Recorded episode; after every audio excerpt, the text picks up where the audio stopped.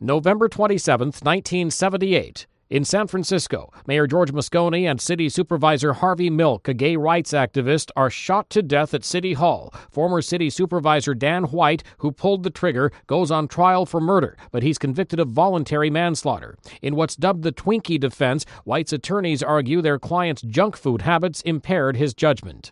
1973. In Washington, the U.S. Senate confirms Gerald Ford as Richard Nixon's vice president. Ford succeeds Spiro Agnew, who had resigned amid accusations that he took bribes. The following year, Ford becomes president after the Watergate scandal forces Nixon from office.